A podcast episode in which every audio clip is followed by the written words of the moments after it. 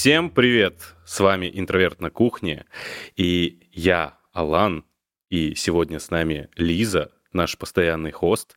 Говорить мы будем о такой теме, почему мужчины думают о Римской империи. И с нами сегодня никто иной, как Аркадий, Аркадий Романов. Вы его знаете по нашим саммари, по нашим курсам, по нашим крутым подкастам, которые он также ведет. Мы с тобой, Аркадий, с тобой, Лиза, как так давно вместе не вели подкаст, что я уже забыл, как это будет круто. Я уже в предвкушении этого разговора. Ну что, привет, Аркадий, привет, Лиза. Давайте э, представимся, давайте познакомимся еще раз здесь и начнем этот крутой подкаст. Всем привет, спасибо большое, что позвали. По-моему, Алан, последний раз в таком составе мы виделись в 21-м, мне кажется, году, в конце. Вот что-то в этом духе. Да, у нас было несколько подкастов, которые мы втроем вели, когда еще у подкастов было, по-моему, 20 выпусков, ну, за два года, что-то подобное. Короче, это старая школа, старая школа. Тогда еще было все спокойно.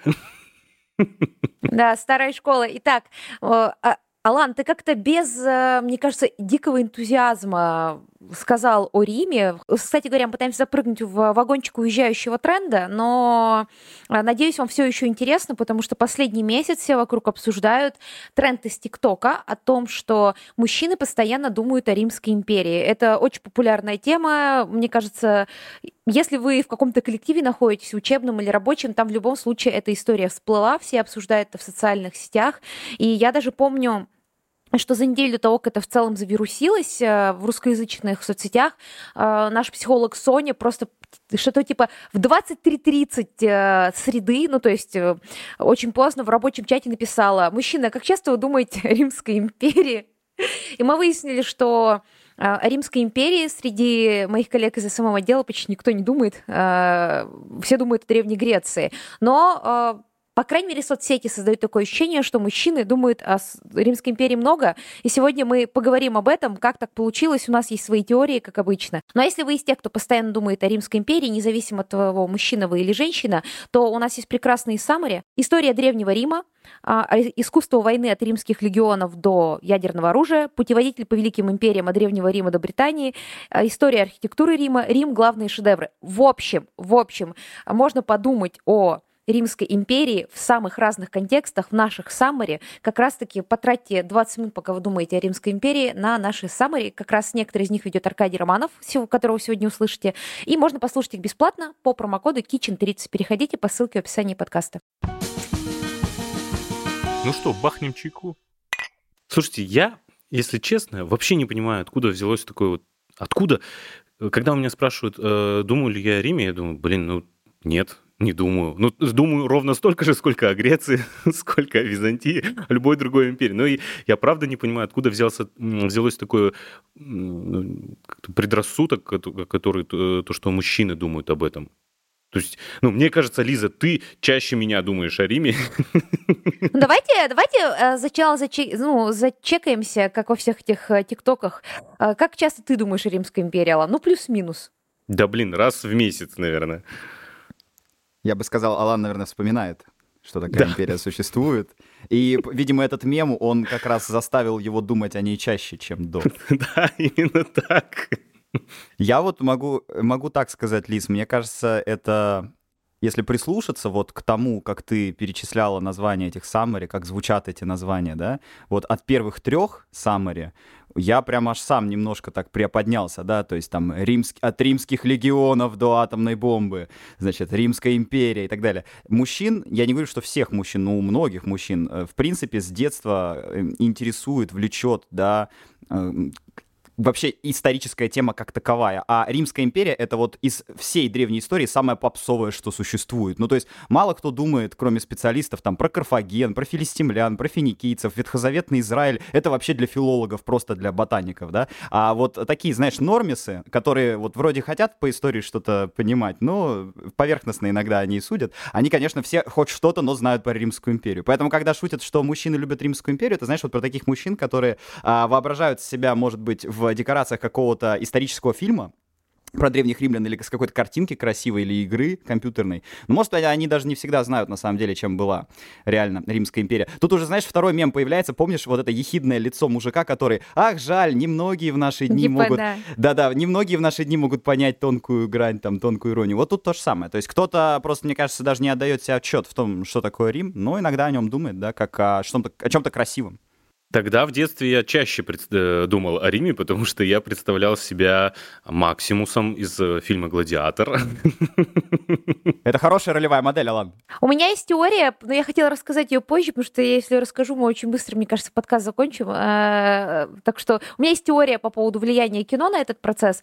Но, кстати, про попсовую историю Аркаш, но есть же еще э, Древний Египет. Мне кажется, это тоже такая база популярной истории, которые часто люди думают. Это правда, но заметь, если думают про Египет, как бы не совсем думают вот о величии государства, типа там имперскость, легионы, э, значит, нести цивилизацию в отдаленные уголки, там вот этого нет. В Египте какой-то скорее религиозно-культурный пафос, да, там, то есть религия, пирамиды, э, красивые какие-то наряды непонятные, совершенно инопланетные вытянутые вот эти лица с изображений. То есть в Египте как будто скорее люди больше а, в массе своей знают культуру, а уже политику, в политике не разбираются, это тонкости. А в Риме наоборот, грубо говоря, всем, все знают что-то про легионы, про Максимуса, про Колизей, про гладиаторов и про вот эту брутальность, но, опять же, мало кто, наверное, понимает там основы религиозной жизни, социальной, культурной, это уже все менее известные вещи. Ты совершенно прав, но есть еще точка, на которой наши мысли э, массово-культурные, попсовые о Египте и Риме сходятся, конечно, Клеопатра. Хотя там, конечно, не тот Египет, который мы читали по энциклопедиям. Египет при Клеопатре — это совсем другой Египет, мне кажется. Он даже больше Рим, больше античность, э, чем Египет как таковой. Но мне кажется, многие все равно ассоциируют Древний Рим как раз с этим периодом. Ну, ты знаешь, когда Гриффины и Симпсоны сделали коллабу и сделали единую серию, где они вместе действуют в одном пространстве, Это случилось, ну, если мне память не отшибла, лет 6, наверное, назад или 5. Ну, это момент, когда Симпсонам уже за 20 лет как сериалу было, да, далеко. И я, когда это, об этом узнал, я, по-моему, даже серию не стал смотреть, я подумал, ребят, ну, если бы мне было 7 или 8 лет, я бы просто от счастья прыгал там, наверное, с кровати, да, до потолка. Но вы, вы опоздали, вы поздно сделали эту коллабу, вы уже не в том состоянии, не в той форме. И здесь то же самое, то есть, конечно, Клеопатра-то это Египет, но это такой Египет, когда кроссовер уже всех разочаровал, знаешь, то есть, как бы никто не, не получил удовольствия удовольствие от этого. Кстати, есть еще Римская империя, я посмотрела в соцсетях, есть Древний Рим для женщин. Древний Рим для женщин чаще всего эпоха регенства. В Великобритании это гордость и предубеждение, Бриджертон, и вот вся эта история, даже Евгений Онегин условный. Мы говорим э, про эпоху регенства скорее как временной отрезок, чем скорее про конкретно Англию, но э, поскольку Бриджертон и гордость и предубеждение, мне нравится, что я ставлю их на одну полку, ну, в целом, как попкультурное явление поставим на одну полку. Это то время, о котором чаще всего размышляют женщины. А, я видела об этом кучу а тиктоков, видела кучу трендов. Ну, Сериалы, потому что наверное, это время... Фильмы? Сериалы, фильмы, популь... ну, то есть это такая история про некую романтизацию того периода, а, к тому моменту влияние романтической литературы было еще достаточно сильным, чтобы это все было красиво. Ну, я говорю про горсть предубеждения Джейн Остин в целом, а не про Бриджертонов, который уже надстройка скорее над всем тем, что Джейн Остин писала.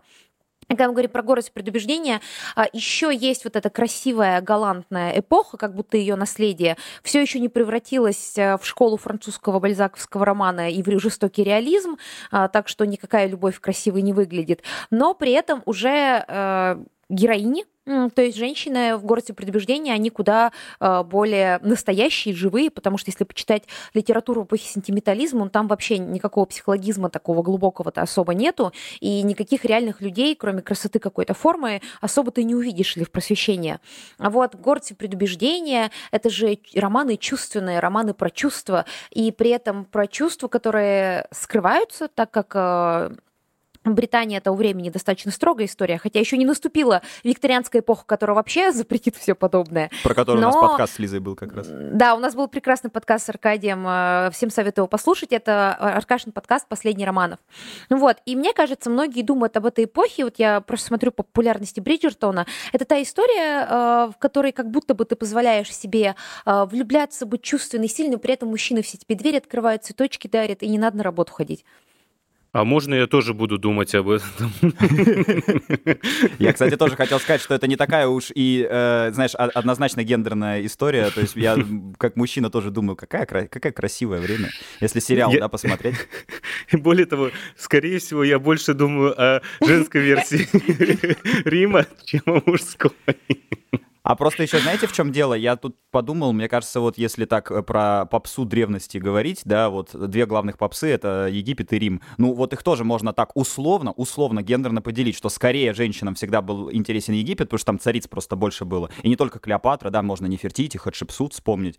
То есть там в целом много было женщин великих. А э, Рим мужчинам, потому что в этом есть и какая-то там тематика, связанная с компьютерными играми, со стратегиями. И, да, все смотрели «Гладиатор», плюс «Колизей», песня песня Колизей э, Кипелова или Арии, я уж не помню, кто пел. Ну, короче, это как-то все на просто культурном коде прописано, э, что-то что больше мужское, а Египет скорее что-то такое женское. Эм, Лиза, вот ты так и не ответила. Ты насколько... Мы уже поняли, что я вообще не думаю, Аркадий, мне кажется, каждую секунду представляет себя римлянином, а ты, Лиза, ну, Аркаша, во-первых, он Романов, э, это римлян, римлянин. Ему положено. просто, да, Да. Он э, Романов, естественно, это имени Ромула. Я думаю, именно так, да? Ведешь свою родословную от волков. Конечно, поэтому волчьи цитаты всегда были очень близки.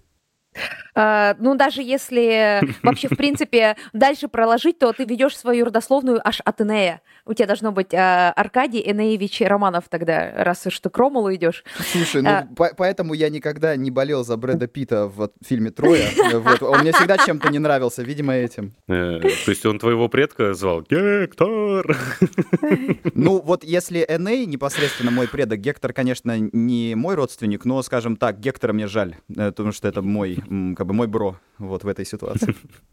Я, конечно, всегда была за гнев богини воспоя Хелеса Пелеева сына. И тут я подвожу вас к тому, что у меня э, была такая одержимость э, античностью, как и у многих, я думаю, подростков э, моих годов рождения, потому что мы все выросли на энциклопедиях. Такой стартер-пак был. Динозавры, космос, э, Древний Египет, э, Древний Рим слэш Греция, потому что у всех была книжка Куна «Мифы Древней Греции». Не у всех, но я думаю, у многих. Напишите, пожалуйста, в комментах, кто тоже была книжка Куна «Мифы и легенды Древней Греции».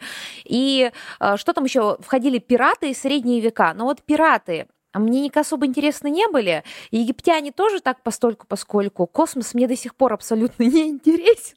Мне кажется, что меня настолько не интересует космос и инопланетяне, насколько это вообще возможно. Лиза, а, и... Лиза да. сперва ты не интересуешься космосом и инопланетянами, а потом инопланетяне и космос интересуются тобой.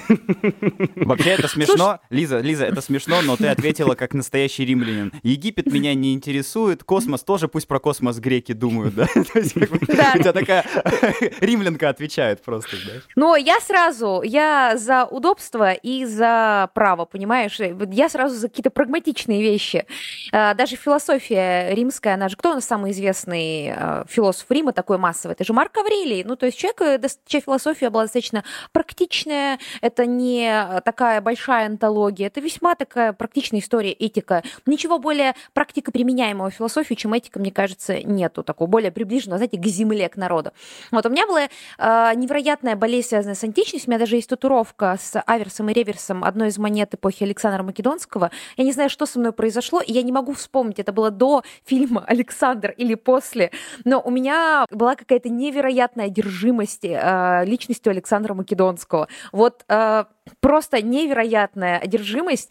И э, у меня до сих пор где-то есть в закладках э, на где-то на компьютере, знаете, жесткий диск вы переносите память с одного компьютера на другой, где я составляла, о, господи, еще, наверное, в классе в одиннадцатом и на первом курсе маршрут, как я поеду по местам а, империи Александра Македонского. Не спрашивайте меня, что со мной не так. Взяв с собой, Было, взяв с собой 100-тысячное войско, я надеюсь. Да, естественно, Буцефала и верного друга сердца. Вот, у меня была какая-то невероятная одержимость. Я, кстати, Египтом интересоваться стала больше, когда узнала, какое значение для империи Александра Македонского, а позже для Рима имела, собственно, история с Египтом. И вообще я оттуда узнала о том, как, еще до того, как начала изучать философию, о том, как Египет повлиял на Древнюю Грецию. Но затем, когда мне было лет 18-19, я прочитала случайно э, монографию, э, ну, такую книжку, я не знаю, Аркадий, ты, наверное, их точно видел, это не Жизел, но вот похожая история, чуть больше про исторических личностей, э, в таких бумажных обложках советские книжки, я даже где-то мне валяется в комнате сейчас, и я просто их набрала, по-моему, в старой книге, ну, знаешь, тут помнишь период, когда заходишь в старую книгу и просто берешь там на, на, на 300 рублей книг, каких прикольных возьмется. И я, мне попалось так, я вообще пошла за, по-моему, этой книгой про Сократа, и мне там что-то а за 30 рублей продали еще книжку про Октавиана Августа. И я прочитала книгу про Октавиана Августа, и у меня случился период одержимости Октавианом Августа. Я реально приходила на любую тусовку и всем рассказывала про Октавиана Августа, пока меня попросили этого больше не делать.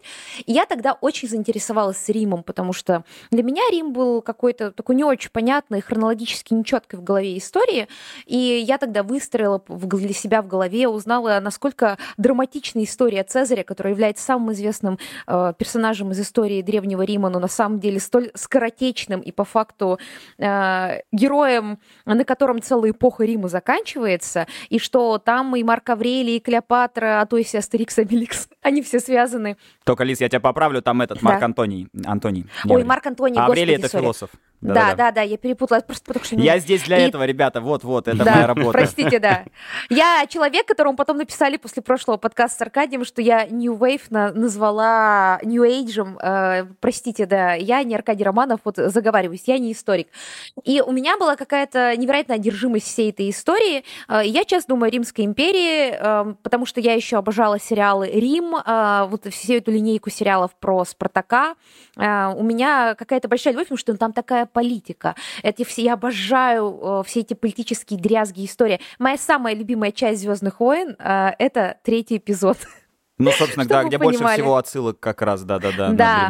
Я, э, я как раз тот человек, который любит э, фэнтези и вообще э, разные исторические романы не за какую-то мякотку, а за всякие политические интриги. Поэтому Рим мне, конечно, тоже нравится, хотя не сказать, что в Древней Греции было политики меньше, но э, там скорее какие-то другие вещи были э, в приоритете, если смотреть в каком-то культурном фокусе. А Древний Рим э, еще мне понравился тем, что там женщины хоть какое-то имели э, значение, потому что я получила, я провела соцопрос перед подкастом а, у нескольких своих знакомых, когда я их спрашивала, о чем они думают, они сказали, ну, а я же такой не маскулинный, а, я же не такуся, ха-ха. Если что, это иронично, иронично. Я же там спорт не люблю, компьютерные игры не играю, естественно, я думаю о Древней Греции больше, чем о Риме. Но это иронично, потому что прав у женщин в Древнем Риме было гораздо больше, чем мужчин. Да, там было так себе тоже с правами, но их гораздо больше было, чем в Древней Греции. И мы, кстати, это обсуждали с, э, вот буквально совсем недавно с Никитой Образцовым. У нас обязательно будет тоже про это подкаст, где как раз я прям э, по полочкам разбираю положение женщин в Афинах. И, ну, там, в общем, все очень, очень, мягко говоря, жестко. По сравнению с этим, именно по сравнению с этим, на контрасте, римлянки вообще были одними из самых там либеральных в этом плане. Да, они там флексили, но стоп, потому что женщины в Древней Греции, там, знаете, на положение домашнего животного было, ну, если честно. Жены, жены, вот даже более конкретно да. скажем, жены в браке. То есть не женщины даже как таковые, а вот то, что у нас сегодня принято считать нормальной традиционной семьей, прилично, да, вот э, по этим женщинам больше всего в Афинах-то законы и били. Э, то есть, условно говоря, какие-нибудь э, там, э, курти... ну, говоря современным языком, да, куртизанки и проститутки, они э, жили свободнее просто, чем жены в Афинах. Это, конечно, да ладно, то есть нездоровая э, ситуация. Можно было не, э, не выходить замуж, и все было бы у тебя хорошо, ну, если бы отправилась в публичный дом. Это, конечно, возможно, навлекло бы позор на всю семью, но обретение свободы. С другой стороны, род э, тобой доволен, если ты э, как бы выходишь замуж и продолжаешь, э, да, да, даешь потомство, продолжаешь род. Но если это очень ортодоксальная и такая прям традиционная афинская семья, по-хорошему, даже за водой к колодцу должны выходить служанки и рабыни. То есть жена должна сидеть дома и ткать. Все. Ну, как Пенелопа как раз. А по поводу положения куртизанок, ну, там не совсем, там были секс-работницы, ну как вообще любая история про секс-работницу история, это э, есть более привилегированное положение, это гитеры. Э, ну вот я про них, да-да-да. Да. Гитерам секс-работ... гораздо лучше жилось, но гитеры это да. что-то типа гейш, ближе к этому. Да, и была храмовая проституция, храмовая секс-работа, и вот секс-работницы такие, скажем так, совсем низкооплачиваемые. С одной стороны, да, там как будто бы было больше свободы, а с другой стороны, никакой социальной, если ты не гетера, не храмовая секс-работница, не жрица, то у тебя никакой социальной защиты не было. То есть, если ты женщина из приличной семьи, у тебя есть социальная защита, если на тебя нападут или что-то произойдет, то, скорее всего, на тебя не нападут и ничего не произойдет, потому что за тобой стоит семья, ну, клан. А если ты вот такая а, подверженная анафеме, то ну, никто не, ну, с тобой могут сделать все что угодно, и никто за это платить не будет. Про Рим еще очень много думают, опять же, да, и поскольку это на поверхности лежит, но в целом, конечно, под Римом подразумевают в целом античность. А античность, она на самом деле очень ассоциируется с сексом по двум причинам, как минимум. Такие две прям тоже глобальные причины. Во-первых, все сериалы про древний мир так или иначе связаны с э, демонстрацией секса и с натурализацией э, всего вообще, да, то есть показывают бой или войну, э, кровь должна быть, показывают любовь, обязательно там секс, как сериал «Рим», собственно, HBO-шный, отличный, кстати, сериал, но там вот это все есть, и мне кажется, это то, за что публика полюбила историю древности, она ассоциирует ее вот с такой откровенностью какой-то.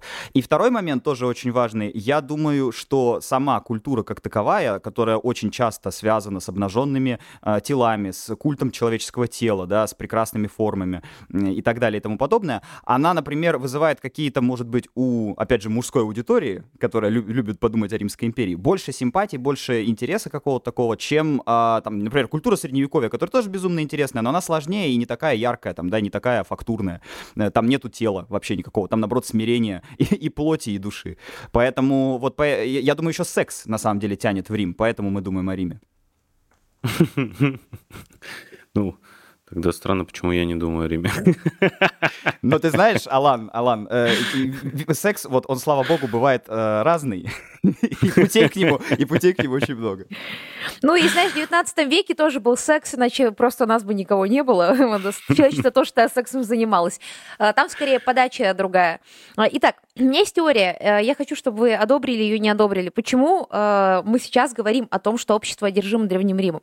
Э, очень нудная, душная теория, и, конечно же, она вся построена на поверхностных фактах, но что сложило к подкасту, сложило.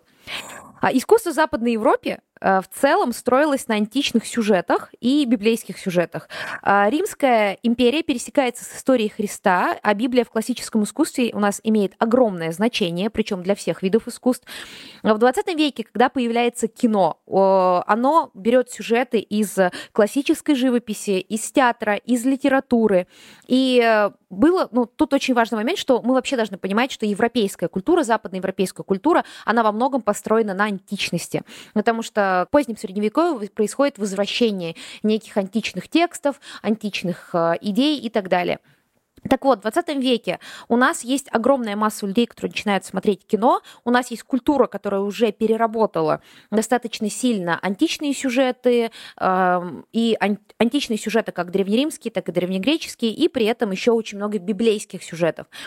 И у нас появляется такой жанр кино, как пеплом. Он появляется вообще в Италии в начале 20 века. Ну, тут итальянцам грех, как говорится, такое не снимать. И «Пеплом» — это, если упростить, фильм на античную библейскую тему. А, чаще всего говорят, что это античная тема, но по факту это антично-библейская тема, потому что, опять же, очень много снимают сюжетов и из Библии, а библейские сюжеты, они э, очень часто связаны именно с Римом, то есть античностью. То есть фильм «Сандалии, и... сандалии и меча» можно так сказать. Да, сандалии и меча, да, прекрасно звучит, очень красиво. Было много пеплумов и было много Рима. Кстати говоря, тут забавно еще одна ниточка к античности. В 20-е годы у нас а, появляется снова на горизонте еще и Древний Египет, а, который, кстати, популяризировался за счет именно связи не с древним-древним Египтом, а именно связью с Древним Римом, потому что у нас, а, если не ошибаюсь, в этот период, Аркадий, находит гробницу Тутанхамона, правильно? Совершенно верно. Но Тутанхамон — это все-таки Древний Египет, Египет — это новое царство, да. это вот финал нового а, царства. Да, да, я понимаю, но мы говорим для... Я знаю, что Клеопатра ближе к нам, чем к Древнему Египту по хронологии, но я а, к чему это вообще все веду? Я веду к тому, что для широкой аудитории, для массовой, им вообще все равно, когда жила Клеопатра, когда жил Тутанхамон, они для них соседи, Они на них сидят, потому что относятся к условному древнему Египту. И выходит фильм «Клеопатра», и тогда, кстати, появляется мода на стрелки. Помните, в 20-е годы, когда мы смотрим на, ну, на фильмы про 20-е годы или на какую-то стилизацию, э, там всегда есть такие вот макияж, э, смоки айс, как у енота. Это было связано во многом как раз с популяризацией Древнего Египта, потому что если вы посмотрите на условное искусство Древнего Египта, на их изображения живописные, на ту же, те же гробницы, увидите, что там макияж достаточно яркий. реально, древние египтяне и мужчины, и женщины очень ярко красились. В их случае это было связано, конечно, с религиозной историей, но еще с э, тем, что они красили цветными минералами, которые работали как антисептик, и таким образом глаза защищались от, анти... Э, от э, инфекций. То есть вот эта черная подводка вокруг глаз, это на самом деле защита от песка, от разных бактерий и так далее, ну, с учетом того, как древние египтяне жили. И так вот, в 20-е годы у нас появляется большая мода на Клеопатру, и которая возвращается к 60-м годам, когда выходит фильм с Элизабет Тейлор. А в середине 20 века снимают очень много пеплумов про Рим США. Это связано с чем? с чем? Это связано с тем, что эпоха, золотая эпоха Голливуда в разгаре после Второй мировой войны народ требует хлеба и зрелищ, больших масштабных фильмов. А, это как раз-таки та эпоха, по которой очень скучает Квентин Тарантино а, вы помните, наверное, что «Омерзительную восьмерку» он снимал в таком специальном формате на специальной пленке. Я видела, что очень много это люди обсуждают. Как раз-таки, чтобы это было формата пеплумов для гигантских кинотеатров. У них был такой свой аналог аймаксов. Построили кучу кинотеатров, и золотая эпоха Голливуда как раз кончилась под натиском нового Голливуда, всяких беспечных ездаков, бешеных быков. И эти кинотеатры многие позакрывались. И вот очень хотел Квентин Тарантино «Омерзительную восьмерку» выпустить а, в одном из таких сохранившихся кинотеатров, где сохранилось оборудование, но ему не дал Дисней. Там был скандал просто невероятный. А, возвращаясь к пеплам. В 50-е годы, в начале 60-х годов выходит очень много пепломов. Э, некоторые из них мы с вами даже помним. А, это пеплом, например, «Спартак». Который в Советском Союзе, кстати говоря, в прокате шел и вообще очень был популярен. Как раз благодаря тому, что там очень много левых в создании фильма фильма принимал участие. То есть там сценарист был этот Трамбо э, опальный и некоторые другие создатели фильма. То есть они прям были коммунистами по взглядам, поэтому у нас в Советском Союзе этот... Э, это, это по-моему, был единственный фильм Стэнли Кубрика, собственно говоря, который вообще демонстрировался и показывался. Кстати, да, я всегда помню я помнил то, что все родители всегда ставили, говорили, о, Спартак, это же вот это настоящее кино. Вот, они тоже думали о Римской империи, видишь, Алан? Да, они, да. Уже нач... они начали раньше тренда думать о Римской империи. Знаете, если говорить о каких-то стереотипных представлениях о Древнем Риме, Стэнли Кубрик думал о Римской империи и в широко закрытыми глазами. Ну, если подумать. Предлагаю по чайку.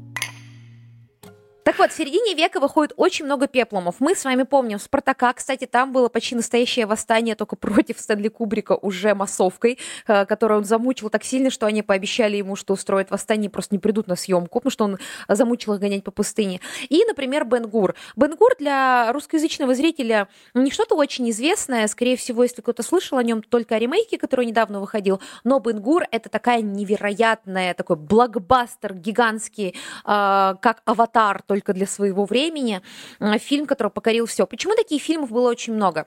Ну, а, тут есть три причины. Первая причина — это ты, как говорится, а вторые — все твои мечты.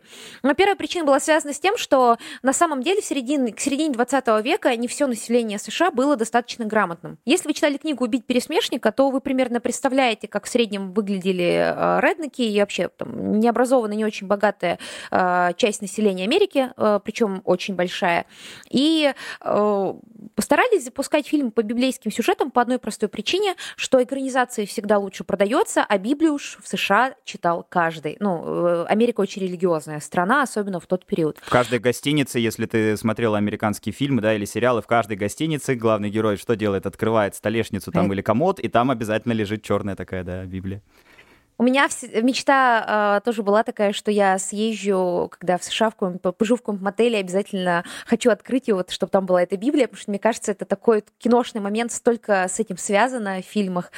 Так вот, а, когда выходят эти фильмы, а, еще есть другая проблема. Появились кинотеатры drive-in ы в 50-х годах. Drive-in ы — это когда вы ездите на тачке и смотрите на большом, огромном натянутом полотне.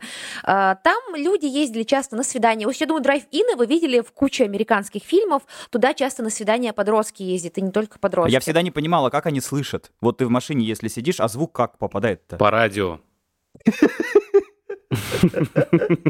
Азбукой Морза, да, им передают диалоги? Азбука Морзе, да. Слушай, на самом деле это была история про э, то, что там был очень плохой звук по воспоминаниям, реально очень плохой типа звук. всем плевать было, А да? а, всем плевать было. А во-вторых, люди-то ездили, э, ну, знаешь, как на День города люди приходят на концерт, а там, где плохой звук. Ну, что люди делают на Дне города в 2005 году, когда играет какая-нибудь, ну, средненькая группа? А Важно, что туда ездили э, на свидание и уединиться, скажем так, в машине. Ну, я думаю, всем понятно, что там происходило очень часто. И при этом там показывали еще кино, которое не крутили по большим кинотеатрам.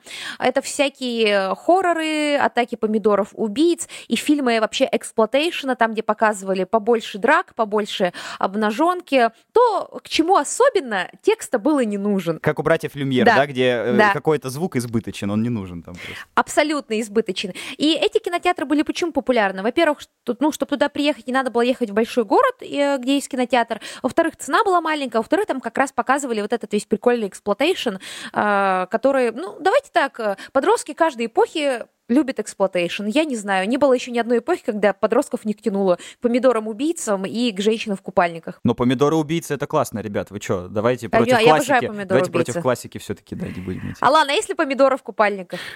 Слушайте, я просто до жути боюсь все ужастики, поэтому я в принципе их не люблю. И всю детство не любил. Я никогда не смотрю, поэтому вот эта вот история прошла мимо меня точно. Не-не, Алан, когда я говорю, ладно, помидоры убийцы это можно с натяжкой назвать ужастиком, только я говорила про женщин в купальниках, это какие-то около боевики триллера, ну, по факту, где женщины ну, А, это я люблю, да.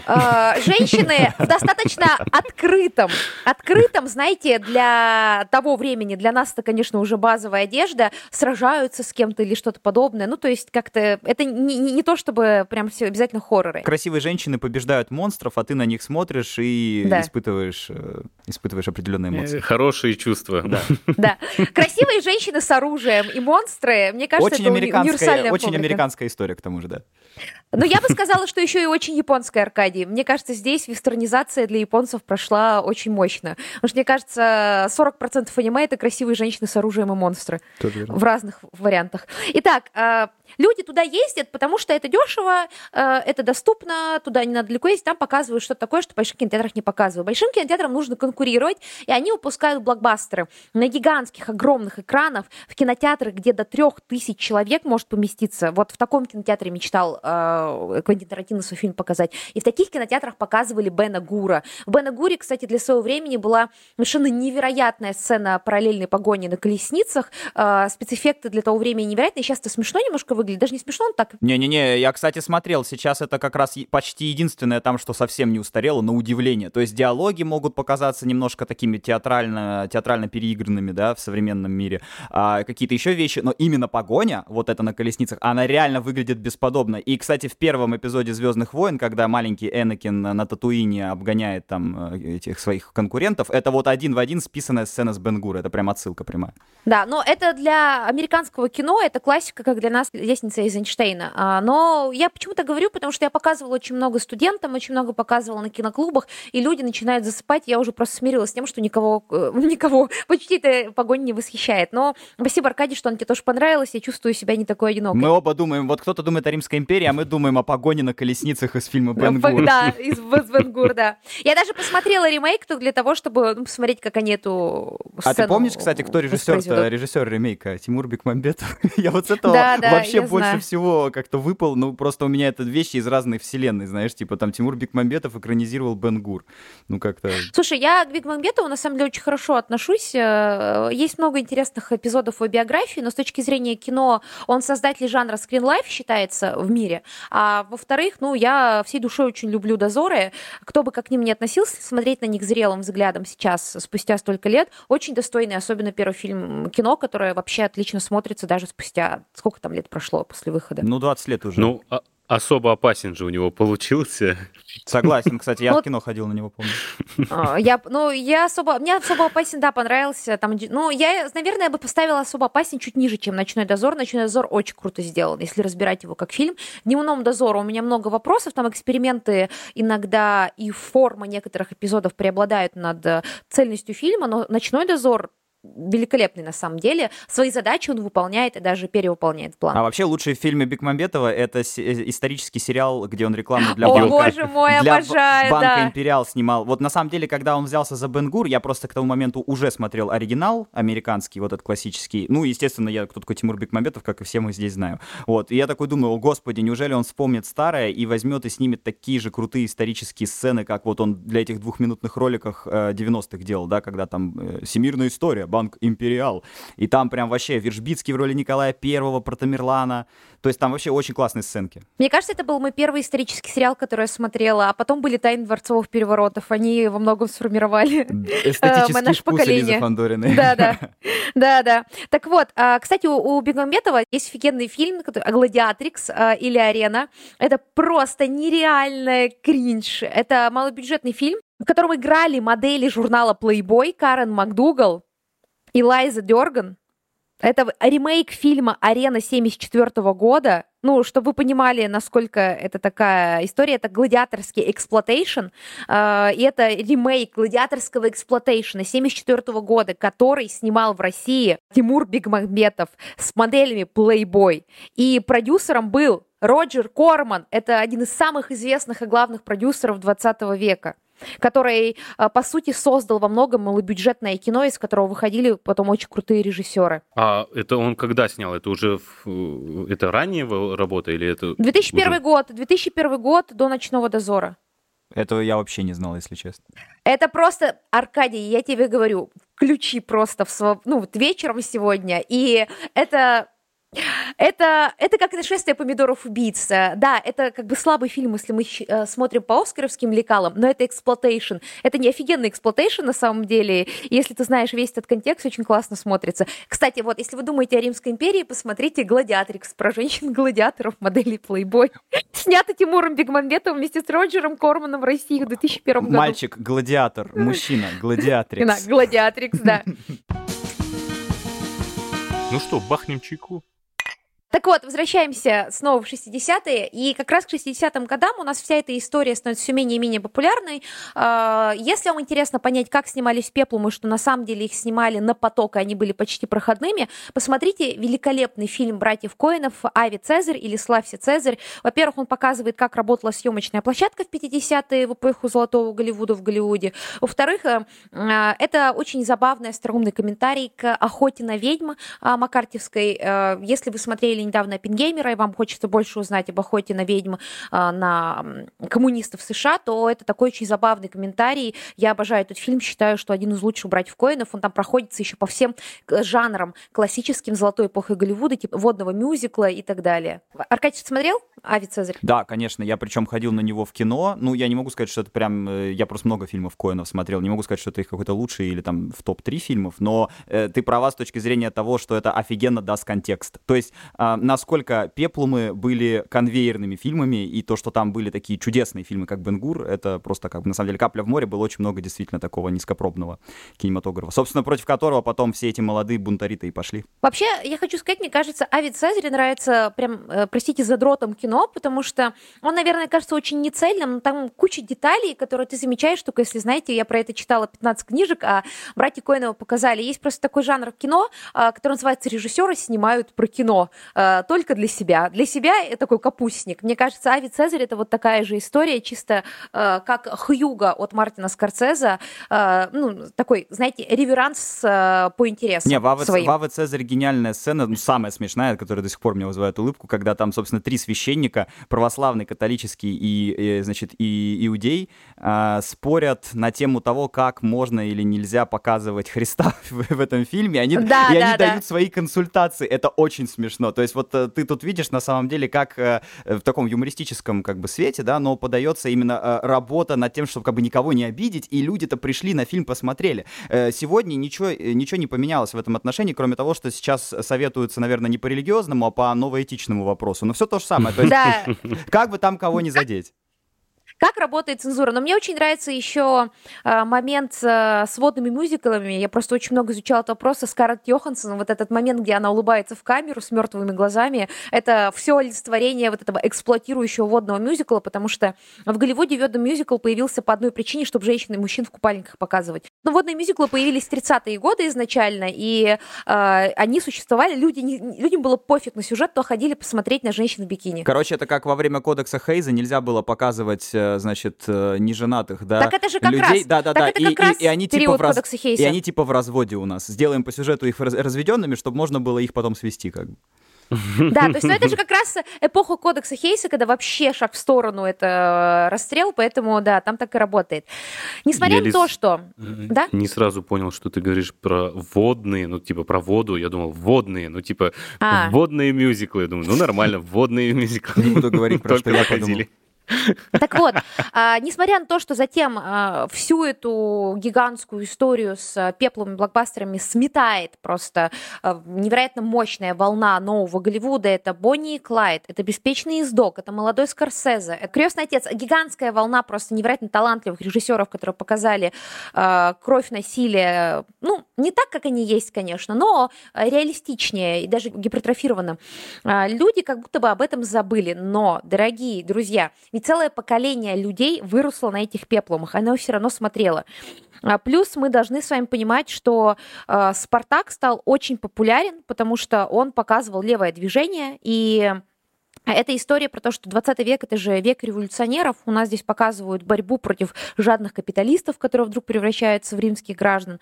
И образ Рима жестко заседает в поп-культуре. Тут еще, я думаю, очень многое дал комикс про Астерикса и Обеликса, потому что он-то держался на волне популярности очень-очень долго, а там тоже так или иначе эксплуатировался образ Древнего Рима.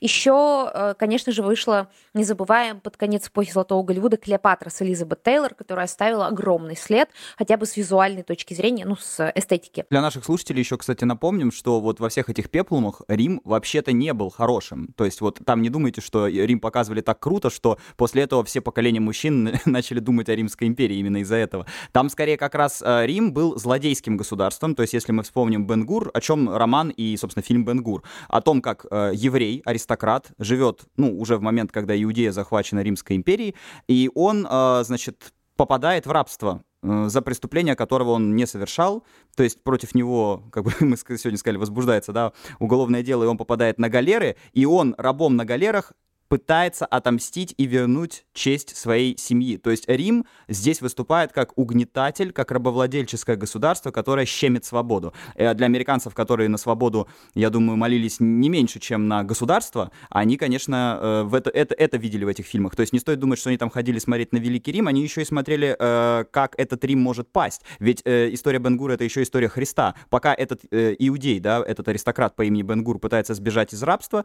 и избежать из плена, нам пока показывают историю Иисуса. И это очень такие важные две э, пересекающихся линии. Так что мы, с одной стороны, думаем о Римской империи, но вообще-то не всегда думаем о ней хорошо. А, возвращаемся в 90-е, о том, что 90-е на... начался новый расцвет Римской империи для, в, наших, э, в наших сознаниях. А в конце э, нулевых э, тоже идет эта история. Я думаю, тут важно то, что все выросли на энциклопедиях про Древний Рим. Затем вышел фильм «Гладиатор». У меня есть ощущение, что каждый мужчина, которому от 25 до 50 смотрел этот фильм.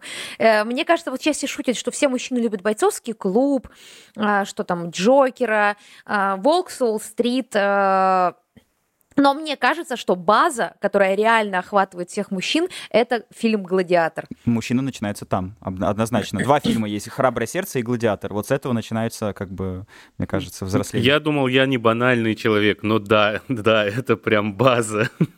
Это база. Причем мне нравится, что я чаще всего, чаще всего встречаю такую историю, что э, люди, которые ну, смотрели «Гладиатора», я думаю, если вы, вы родились... Э, в 90-е, то вы в любом случае видели «Гладиатора», потому что мы не то чтобы там сильно много выбирали, что смотреть. Ну, давайте честно, ну, как, у нас э, сейчас э, растет поколение, у которого больше выбора, что посмотреть, а у нас что в кинотеатре крутили, то и смотрели.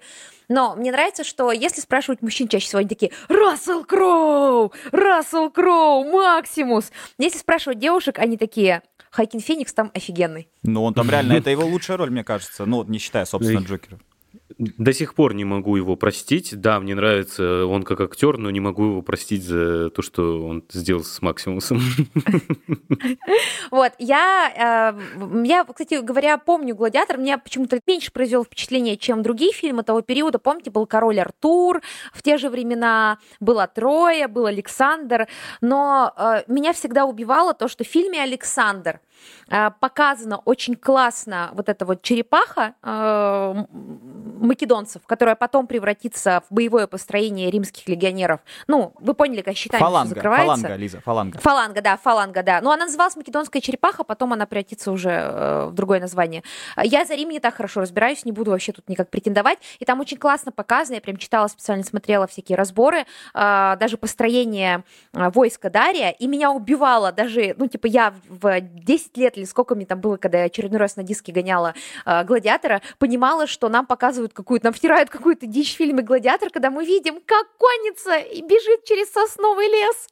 Ну, просто я э, каталась на лошади в детстве э, в деревне достаточно много, гоняла на лошади. И я понимала, что это абсурд пускать конницу через лес. Вы что, прикалываетесь? Никто так не делает. Они еще, ну, э, если не ошибаюсь, в «Гладиаторе» они устраивают атаку через лес. Ну, какой дурак будет устраивать атаку через лес? Ну, то есть э, в учебнике истории за там какой, шестой, седьмой класс написано, славяне прятались от набегов кочевников в лесах, потому что туда тупо конница не пройдет в большом количестве. И и в этом фильме «Гладиатор» за огромные деньги нам это показывают. Меня почему-то очень... Я знаю, что нельзя придираться с историческими какими-то вещами к фильмом, это неправильно, это искусство, но меня почему-то в детстве очень сильно это бесило. Слушай, ну а меня больше всего, правда, не в детстве, а уже когда я повзрослел и стал чуть больше об этом знать, бесило, что германцев в самом начале там фильма, как раз когда Мак Максимус в лагерь-то приезжает, э, и там э, Марк Аврелий и все остальное, э, германцев показывают просто как каких-то австралопитеков, каких-то недо...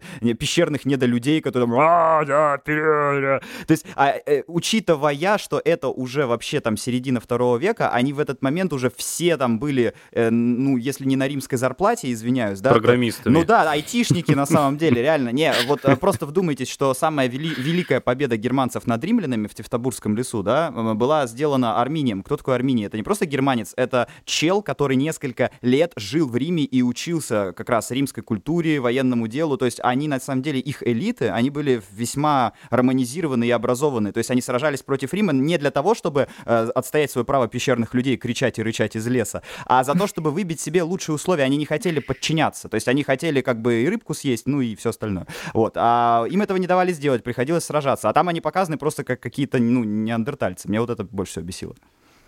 Ну, слушай, э, там они показаны что-то в духе э, фильма. Помните, это была легендарная комедия «За тысячу лет до нашей эры». Да-да-да, да, вот типа того. То есть они комичные там. Не, я понимаю, надо было сделать врага. Ну, я бы, конечно, такого на месте э, всех, всех европейских народов, которые являются потомками так или иначе германцев, я бы этого не простил. Есть же история о том, что варвары разрушили Рим, и мне кажется, в массовой культуре варвары воспринимаются реально как варвары. Ну, типа люди, которые, знаете, бегут по лесу. Да, а, они бегут по лесу, откусывают от дерева кусок, потом откусывают от живого кабана и бегут дальше. Я уверен, они такие, значит, снимают фильм «Гладиатор», и Ридли Скотту приносят э, э, эпизод мультика «Флинстоун» и говорят, так, в общем, вот смотри, это референс, вот так должны выглядеть германцы, чтобы американский зритель поверил, что они реально варвары. Он такой, окей, хорошо.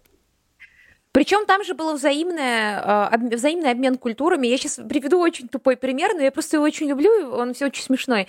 Цвет волос э, женщин герман из Гер... Германии, германок, как правильно, Аркадий, как Не, не, можно германок? германских женщин, можно так сказать. Германских женщин, да, германских женщин был русый, то есть более светлый, чем у римлян. Мы помним, в какой территории жили римляне. И здесь я, конечно, вся смеюсь, когда смотрю сериалы про античность, и там все э, вот эти светловолосые греки, э, светлокожие греки, светлокожие римляне, я такая, ну да, привет, вы вообще в Италии. Ну, типа, вы вообще представляете? Ну, типа... Ну, кстати, в этом смысле HBO, HBO очень круто подошли к вопросу, потому что вот сериал «Рим», мало того, что из всех, наверное, фильмов и сериалов про Рим он самый реально историчный, что удивительно, но еще там действительно каким-то магическим образом все эти британские физиономии а, действительно похожи на римские профили. Вот как-то так они подобрали хорошо. Ну, вот, я просто про то, что меня всегда это забавляло, а, история про то, что мы представляем этничность какой-то очень светловолосой. Это особенно как фильм «Александр», где, э, вспомните вот этого светловолосого Александра, я такая, ребят, не хочу никого расстраивать, но выглядело это все по-другому вообще. Причем забавно вот. то, что сам, э, сам актер, забыл, как его зовут, э, Колин, Колин Фаррелл, он сам черноволосый. Да, вполне себе. Персонаж, ну, сам Александр, ну, не был беловолосым, и они делают беловолосого, это очень забавно выглядит. А он еще милированный там. Ему идут эти, ему идут эти кудряшки, он выглядит просто очень секси. Потом выходит, кстати говоря, еще рядышком не такой популярный, но добивающий король Артур а, от Э, Антуана Фукуа. Я, дайте я скажу сейчас, кто там играл, и вы сразу вспомните этот фильм. Там играла Кира Найтли. Я думаю, все запомнили этот фильм из-за Кира Найтли, которая почему-то, вот я сейчас прям даже открыла постер, э, в каком-то странном вязаном лифчике, как будто она из сериала «Зена. Королева воинов», потому что фильм типа претендует на какую-то условную историческую достоверность, потому что там не такой вот волшебный король Артур, но сама Кира Найтли там с укладкой в таком вязаном лифчике, я думаю, ей было очень удобно. А, и неправильно лук еще держит, прямо на постере. Она же себе пол лица снесет. Ну ладно.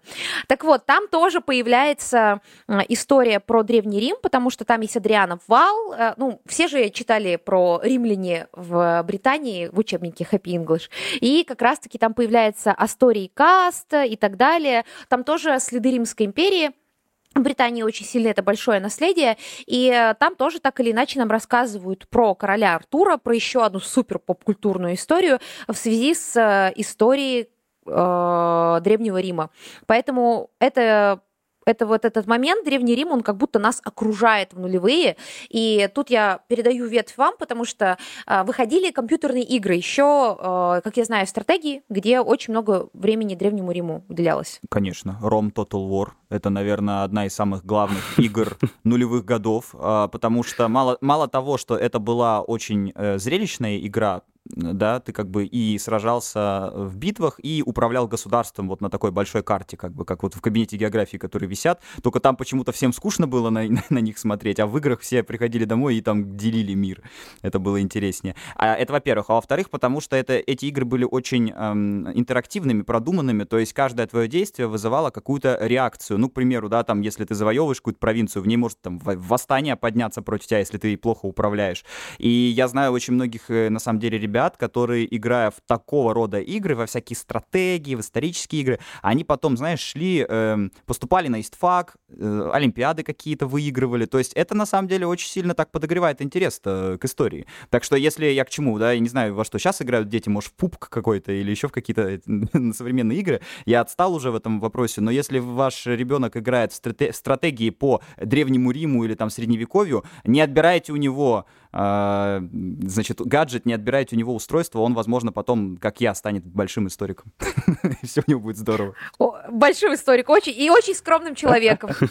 Я вот с вами разговариваю и вспомнил, почему мне одновременно и нравится, и с другой стороны, вы так легко говорите, вот, Лиза, ты вообще сказала, ну все же читали в школе про эту историю Рима и Британии. Я думаю, да когда? Аркадий, ты говоришь, ну вот эти вот пубг я думаю, ну я не так давно закончил играть в этот самый PUBG. Было интересно. А, ладно, давайте так, чтобы снизить градус снобства, я сейчас играю в историю от клуба романтики про гладиаторов в космосе. А там про Рим?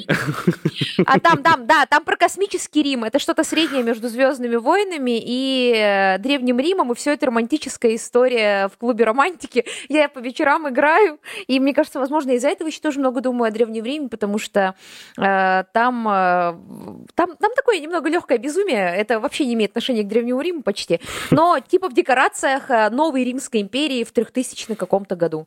Катя, пожалуйста, поделись чем-то, что ты не такой идеальный умный человек. Да. Нет, слушайте, тоже... ну вы просто позвали меня, конечно, на подкаст, извиняюсь по теме, а, по которой у меня у самого там, да, и несколько саммари и все остальное. Лиза вот говорит, я, я, я читала там, значит, я выросла на этих книгах, ну так я тоже. И, кстати, э, вот ты говоришь, энциклопедии пиратов меньше как-то заходили динозавров, а мне все вместе. Если вы меня позовете на подкаст по динозаврам и по пиратам, я, к сожалению, тоже там буду таким. Меня нужно звать вот вообще на чужую территорию, тогда, наверное, там я совсем беззащитен. Ну, я, кстати, я по пиратам много могу э, сказать, потому что я очень много смотрел «Пираты Карибского моря» и «Ван Пис», там Алан, тоже про пиратов. Алан, Алан, э, твои знания о пиратах из «Ван Писа» я тоже смотрела. «Ван Пис» я смотрю его прямо сейчас. Они прям очень далеки от реальности, примерно как моя история из клуба романтики далека от Рима. Но если вы хотите послушать, что такого э, безупречный Аркадий Романов рассказывает наших саммари, то используйте наш промокод KITCHEN30, переходите по ссылке в описании, Германии и слушайте. Вот сейчас э, послушайте отрывок, например, интересного факта о Римской империи.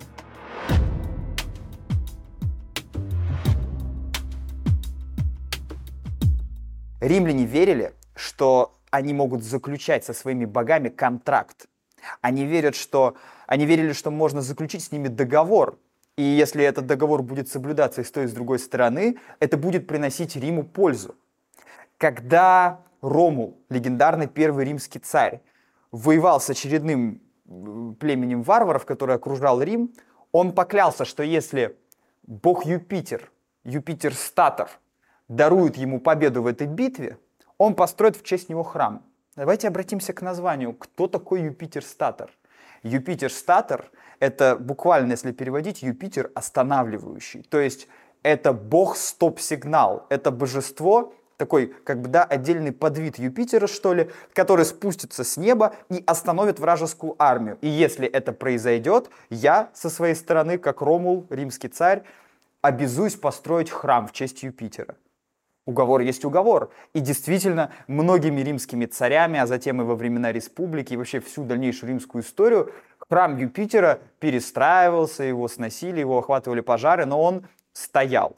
Он стоял в Риме, как на своем месте, как ни в чем не бывало. Он возрождался из пепла, как феникс, потому что для римлян уговор — это самое главное. Договор дороже всего.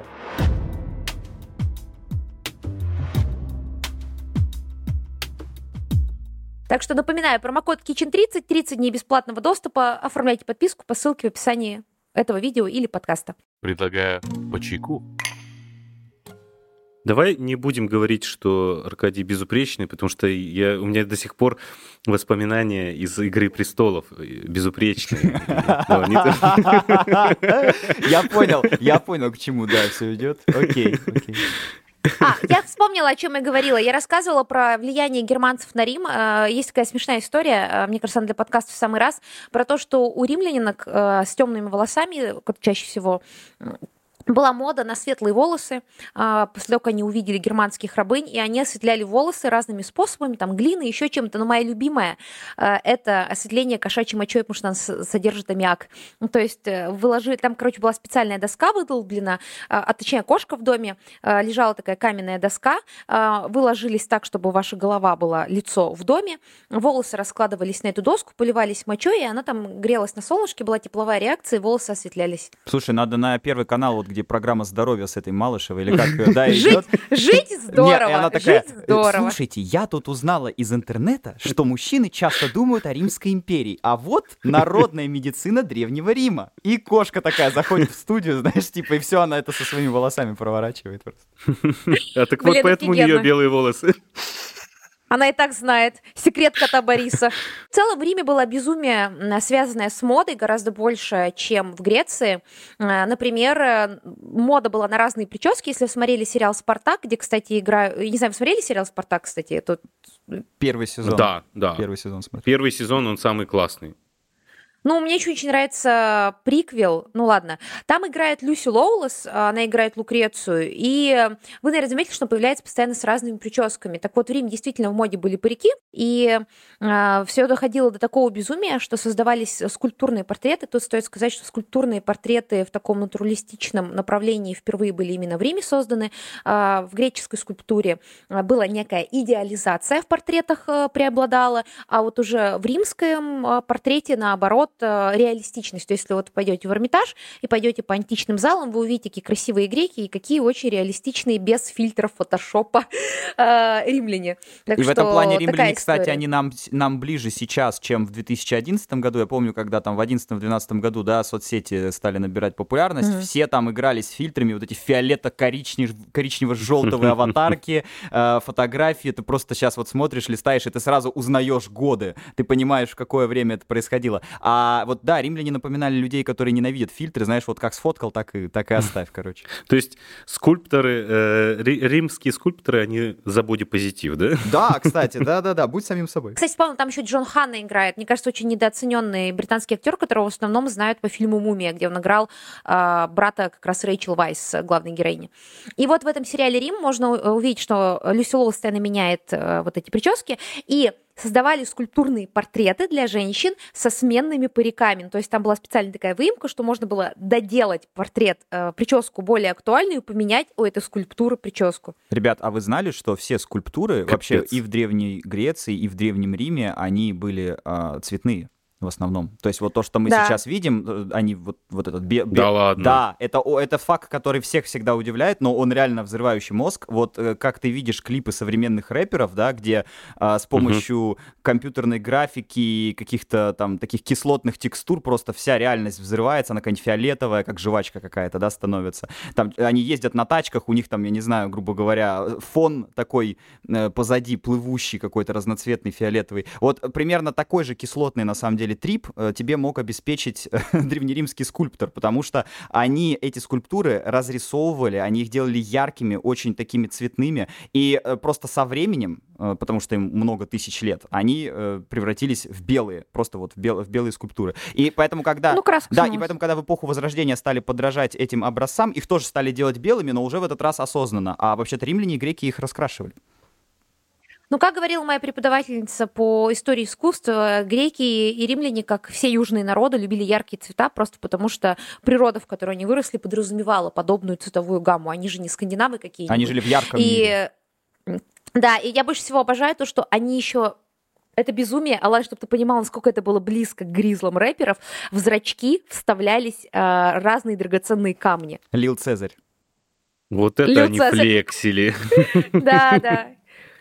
То есть античность была безумная. Если вот, э, не знаю, посмотрите на ювелирку от э, Булгари, э, посмотрите на вот эту моду сейчас такую, связанную с кучей цветных разных камней, подвешенных на одной цепочке. Это же вся история, идущая из ювелирки Древнего Рима, потому что, и, кстати говоря, еще, если посмотреть на Версачи, да, это отчасти, это очень-очень большое влияние, связанное с возрождением в Италии, но античный флекс там тоже очень есть, потому что миф о белой античности это просто иллюзия. Конечно.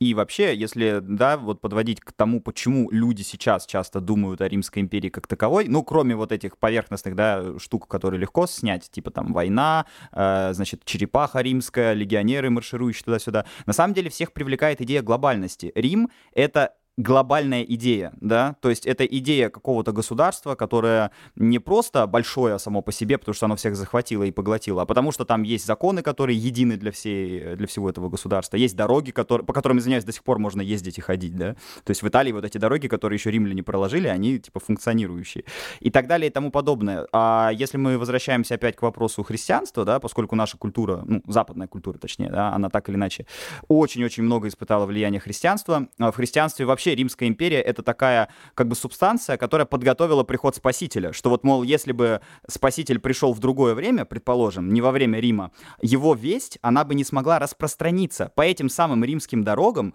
которые римляне проложили. А, его проповедь уже через апостолов, через Петра, через Павла, она разошлась по всей империи. И если мы вспомним, принята она-то была в основном не в Палестине, не на Ближнем Востоке, а скорее как раз в Греции и в Риме. То есть, э, по сути дела, Римская империя, она помогла и распространить распространиться христианству, хотя римские законы во многом Хри- Христа-то и наказали.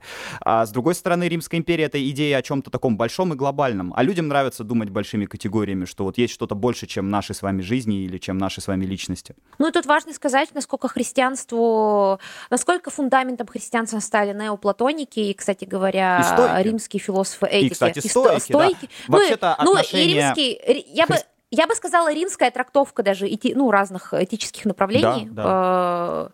Философия. Допустим, отношение к браку христианское, да, то, что нужно соблюдать верность, что нужно к друг другу прислушиваться, это на самом деле скорее отношение к браку стоиков, потому что как раз до появления философии стоиков, что в Риме, что особенно в Греции, ну, я вам уже говорил про афинских жен, да, там было mm-hmm. отношение к браку очень специфическое, какого-то такого вот прям равноправия не было, то есть женщине считалось, что изменять нельзя, мужчине, ну, как бы, в принципе, можно, хотя возбраняется, но... По возможности. Да, но по возможности, по типа возможности. не палить по возможности, а как раз стойки вот Марк Аврелий, например, да, у него какая была идея, что э, мужчина, он э, существо дисциплинированное, он существо способное быть хладнокровным, значит, он тоже должен соблюдать супружескую верность. И это потом перекочевало в христианство, то есть это стало частью христианской этики, хотя это этика стоиков тоже. А от неоплатоников э, христианству досталось э, очень много онтологических концептов Вселенной э, и очень много идей, связанных про вот это триединство Отец, Сын и Святой Дух, который лежит в основе христианской церкви, это как раз-таки переосмысленные идеи о Боге, душе и человеке из неоплатоников. Слушайте, я так смотрю, что Рим, вот он как будто во все слои проник, и поэтому, наверное, мы и думаем о Риме. Я сейчас подумал, что если я думаю про те или иные вещи, которые непосредственно связаны с Римом, то, наверное, о Риме я думаю постоянно. Я просто недавно смотрел видео, где говорится, что одно из лучших изобретений римских изобретений это, собственно, бетон. Бетон, которым мы до сих пор пользуемся, и ничего лучше для строительства мы не придумали. Бетон. И я, я обалдел. Вот эти акведуки, вот этот бетон. Как так? Ну, это Римская Подождите, империя? давайте на секунду остановимся. А, это верно для, наверное, западоцентричного общества, потому что у нас есть другая Римская империя, это Китай, потому что Китай претендует на то, что он придумал вообще все в мире. Китай претендует... Не-не, я серьезно. Да, да. Я точно так же, как Римская империя, и в отличие от Римской империи, что китайцы подчеркивают, история китайского государства непрерывна. Если вы хотите увидеть самое амбициозное государство в истории человечества, почитайте учебники по китайской истории, потому что чем бы вы ни занимались, у китайцев всегда есть альтернатива импортозамещения, которую они придумали раньше всех остальных. Кстати, что любопытно, в период расцвета Римской империи, это был как раз период расцвета китайского государства, и а, вообще-то, несмотря на очень-очень протяженные расстояния между ними, они о существовании друг друга знали. Ну, точнее, будет сказать, догадывались, да, не прям вот знали, что были какие-то дипломатические отношения вроде наших, но, например, э, в Китае Рим называли Большим Китаем, что вот типа это тоже Китай, только на той стороне. Понимаете, вот эта фраза описывает, знаете, такое некое мышление китайского государства. То есть вот, ну, вы понимаете, это... Э, я каждый раз, когда просто очень люблю Китай, каждый раз, когда это вижу, меня умиляет и восхищает, убивает одновременно. Лиза, а ты понимаешь, насколько здесь проявляется их схожесть? Потому что что Китай, что Рим да. — это две большие империи. А для империи характерно мыслить так, что я сам выбираю для вас название. Ну вот, предположим, мы сейчас Африку называем Африкой. Но вообще-то это придумали римляне римляне. До римлян Африка называлась Ливия. Ну, греки ее называли Ливией. Но римляне сказали, нет, это Африка. И все, теперь это Африка. Или, например, галлы. Гал — это петух. Вот, вообще-то. Но они видели их шлемы гальские, им напоминали они гребень петуха. Ну, типа, а, вон, петухи идут. И, короче говоря, они начали их называть галлы, и мы... Стоп, Алан, Алан, держись под шутки. Алан, держись от шутки, очень прошу тебя. Да-да-да, на, на, это был, на это был тонкий расчет.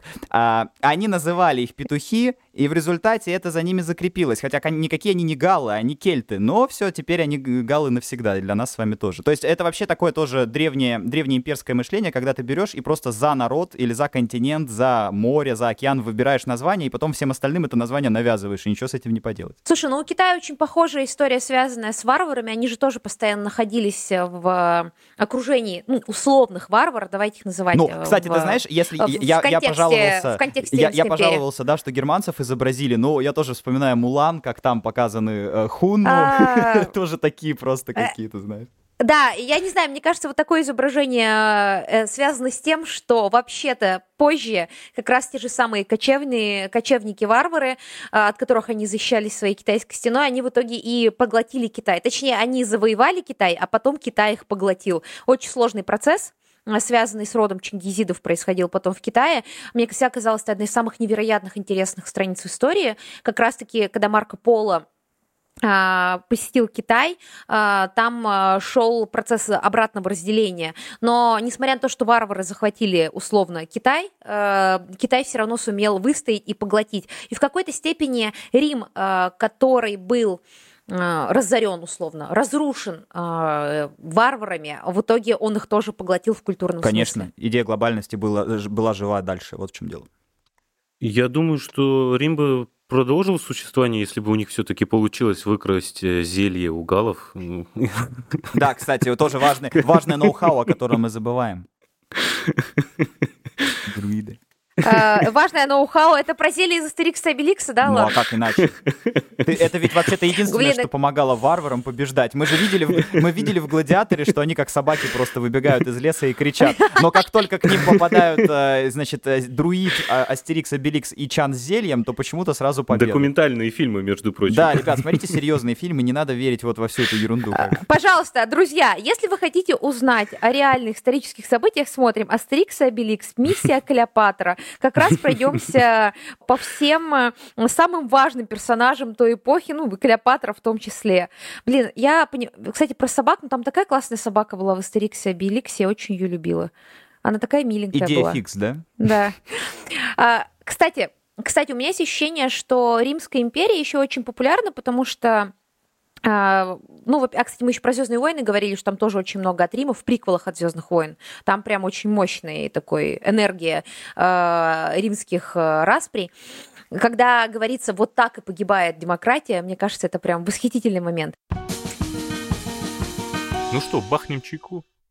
Мне кажется, что в 21 веке у нас переломное время, ну, еще к концу 20 века началась смена гендерных ролей. Это не хорошо и не плохо, это просто факт, который подтверждают исследователи о том, что э, из-за развития технологий, из-за смены каких-то разных моментов жизни. Например, сейчас семья не является такой необходимостью жестокой для выживания, как даже 50 лет назад. То есть современные технологии, современная жизнь позволяет выживать одиночкам. Очень сильно сменяются гендерные роли. А, Женщин там везде гораздо больше становится в светской жизни, образовании и так далее. И мне кажется, и мужчины, и женщины чувствуют определенное не давление, но определенные м, нисхождение, а, несхождение, точнее, нисхождение тех гендерных ролей, в которых мы уже растем и живем достаточно давно, и тех гендерных ролей, которые мы видим в произведениях искусства, в рассказах о прошлом и так далее. И э, Сейчас, ну давайте честно, ну каждому мужчине драться, мне кажется, есть много мужчин, которые не умеют драться, просто потому что это не такая необходимость, как 100-150 лет назад. Или пахать землю, или строить дом из бревен. Ну вы умеете? Из бревен? Нет. Да. Я не умею ткать. Я не умею... Ах, нет, я ткала в школе на факультативе, но технически я, например, не умею ткать и так далее. Печку растопить я тоже не смогу. Но история такая, что сейчас, э, мне кажется, фантазии Римской империи это какой-то легитимный способ э, проявлять агрессию, ну, которая так или иначе все равно есть, которая воспитывается в мужской социализации с тем, что тебя учат э, давать сдачи и так далее и тому подобное, что, мне кажется, воспитание девочек-мальчиков все равно различается и будет различаться еще достаточно долго. И кто знает вообще, к чему мы придем. Но когда вырастает э, человек, оказывается, что просто так давать сдачи нельзя, а накапливается агрессия, накапливается стресс. И вот фантазии о викингах, о пиратах, о Римской империи – такой легитимный способ э, проявить агрессию, сбросить стресс, которого в обычной жизни мы почти никогда не можем проявить так как мы живем в сосайте. Ну или это способ побега, определенного эскапизма. Причем, если мы говорим о викингах и пиратах, эскапизма вот именно что в сторону брутальности, маскулинности и э, насилия, наверное, тут я бы это слово употребил. А в случае Рима к порядку. На самом деле Рим возбуждает мужчин, потому что там есть рациональный порядок. Все очень строго. Легионы, э, провинция, префектура. Значит, здесь такие-то законы, то-то все 50 То есть, мне кажется, вот те, кто хочет, знаешь, о чем-то таком совсем необузданном пофантазировать, они такие а, сериал «Викинги» включают и думают, ну все, сейчас я как Рагнар Ладброк просто там со своей красавицей там на туда-сюда. И с местным священником еще, если Да, да, да, с Кельтом сезон. этим. Я еще когда внимательно, когда, вниз, когда я смотрела еще внимательно этот да, сериал. да, с Этельстаном. А если мужчина думает о Риме, вот я говорю, это немножко такая, это да, сексуализированная, но это скучная сексуализированная фантазия. Такая, знаешь, то есть вот ты, ты мечтаешь о порядке, чтобы вот вернулся порядок. Слушай, Аркадий, я не согласна. Мне кажется, мужчины, когда фантазируют о Римской империи, чаще всего фантазируют о гладиаторах и гладиаторских боях. Для них, мне кажется, это первый... Это, во-первых, Спартак, а во-вторых, во-вторых фильм Вот «Гладиатор». я начал замечать, может быть, это, кстати, субъективно, не буду утверждать, что стопроцентно так, но я стал замечать, что вот гладиаторов в мемах, в шутках, в подколах, их как-то меньше стало, как будто люди после как раз просмотра «Спартака» начали сочувственно к ним относиться, и для них это больше не круто, они теперь к легионерам больше тянутся, знаешь. Хочется порядка. Ну, я тут никакого исследования не проводила. Это моя личная выборка.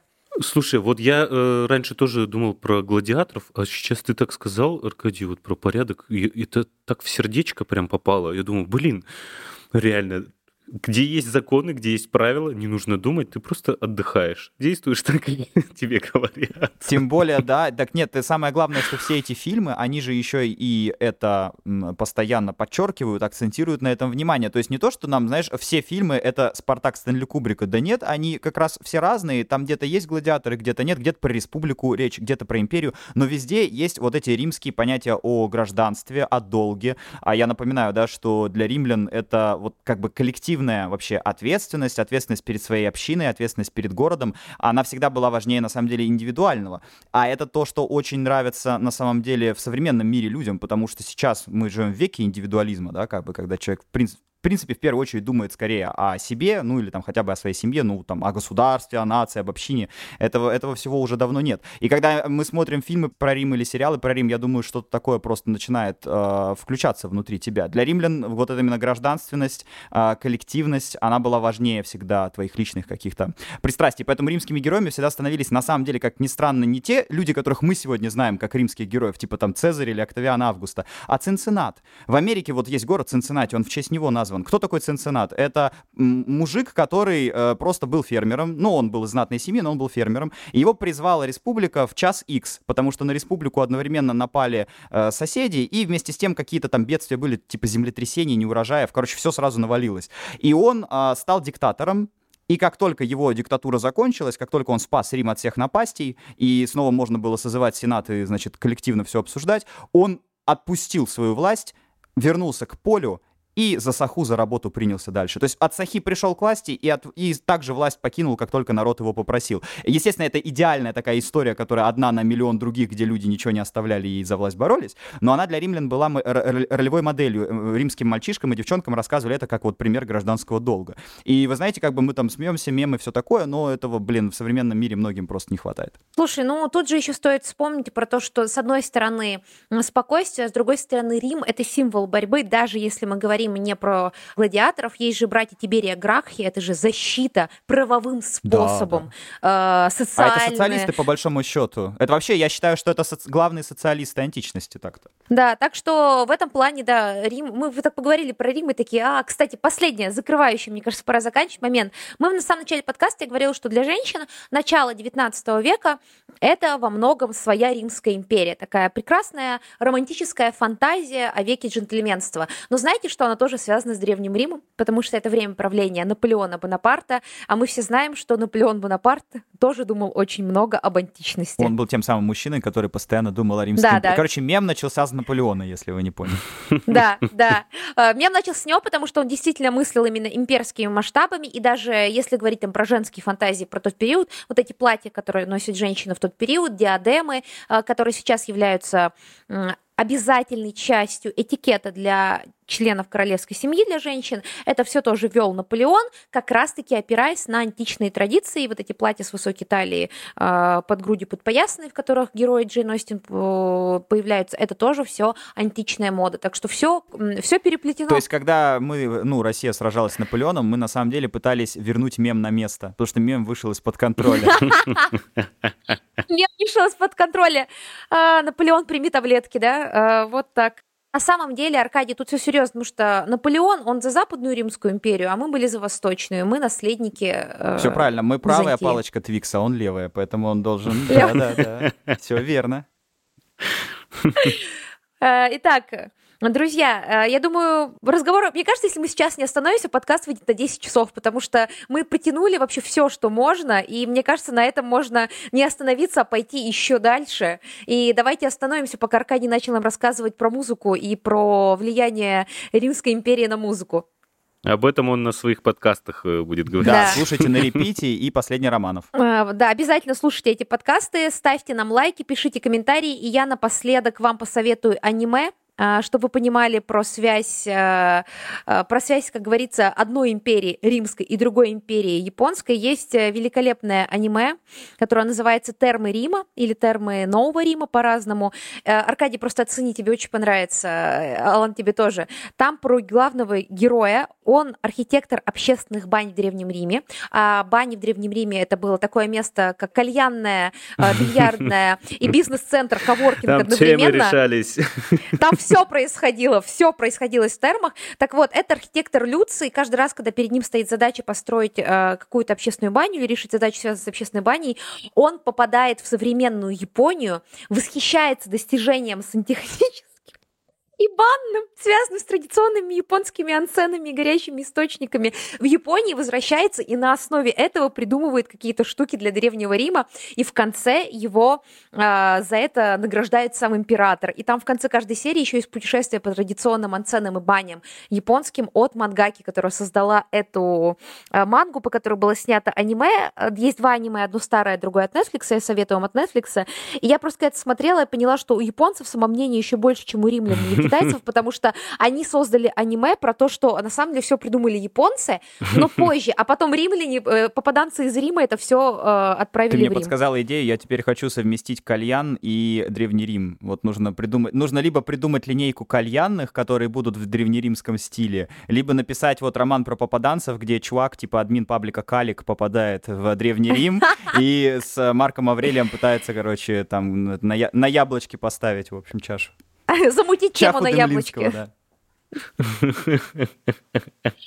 Блин, Аркадий, спасибо большое. Обожаю, когда ты приходишь к нам в подкаст. Обожаю ходить к тебе на подкасты. У нас внутри команды есть шутка, что каждый должен сходить на подкасты Каркаши. Это целые полтора часа чистого удовольствия. Спасибо, что позвали, пришел. спасибо за Витя. А, если вы хотите продолжать слушать Аркадия, напоминаю, есть промокод Kitchen30. У Аркадия есть буквально миллион саммари на любые темы. Музыка, Древний Рим, а, российская история, а, рэп и так далее. И вы просто ищете там Аркадия Романова и смотрите его саммари, чтобы слушать Аркашу 24 на 7. 7 дней в неделю, там 30-31 дней в месяц. Лично я так делаю. Kitchen30. Да, мы слушаем Аркадия постоянно. У нас он самый любимый лектор. Итак, э, ребят, спасибо большое. А, Алан а, сегодня записывается под одеялом, потому что у него а, в офисе очень сильная акустика, он все это время сидел в палатке, чтобы вы оце- оценили его жертвы. Ты там вообще можешь дышать для того, чтобы Слушайте, я вообще в детство попал, когда я в детстве строил из, там, из стульев, из всего этого, из покрывал домики, я попал в детство. Мне очень уютно здесь, я не хочу Еще отсюда уходить. Еще и Римская империя, да? Еще и Римская империя, вообще отлично. Итак, напишите эмодзи динозаврика, если вам нравится этот подкаст. А, Напишите, о чем вы думаете, о какой эпохе постоянно. Думаете вы о чем чаще, об инопланетянах или о Римской империи?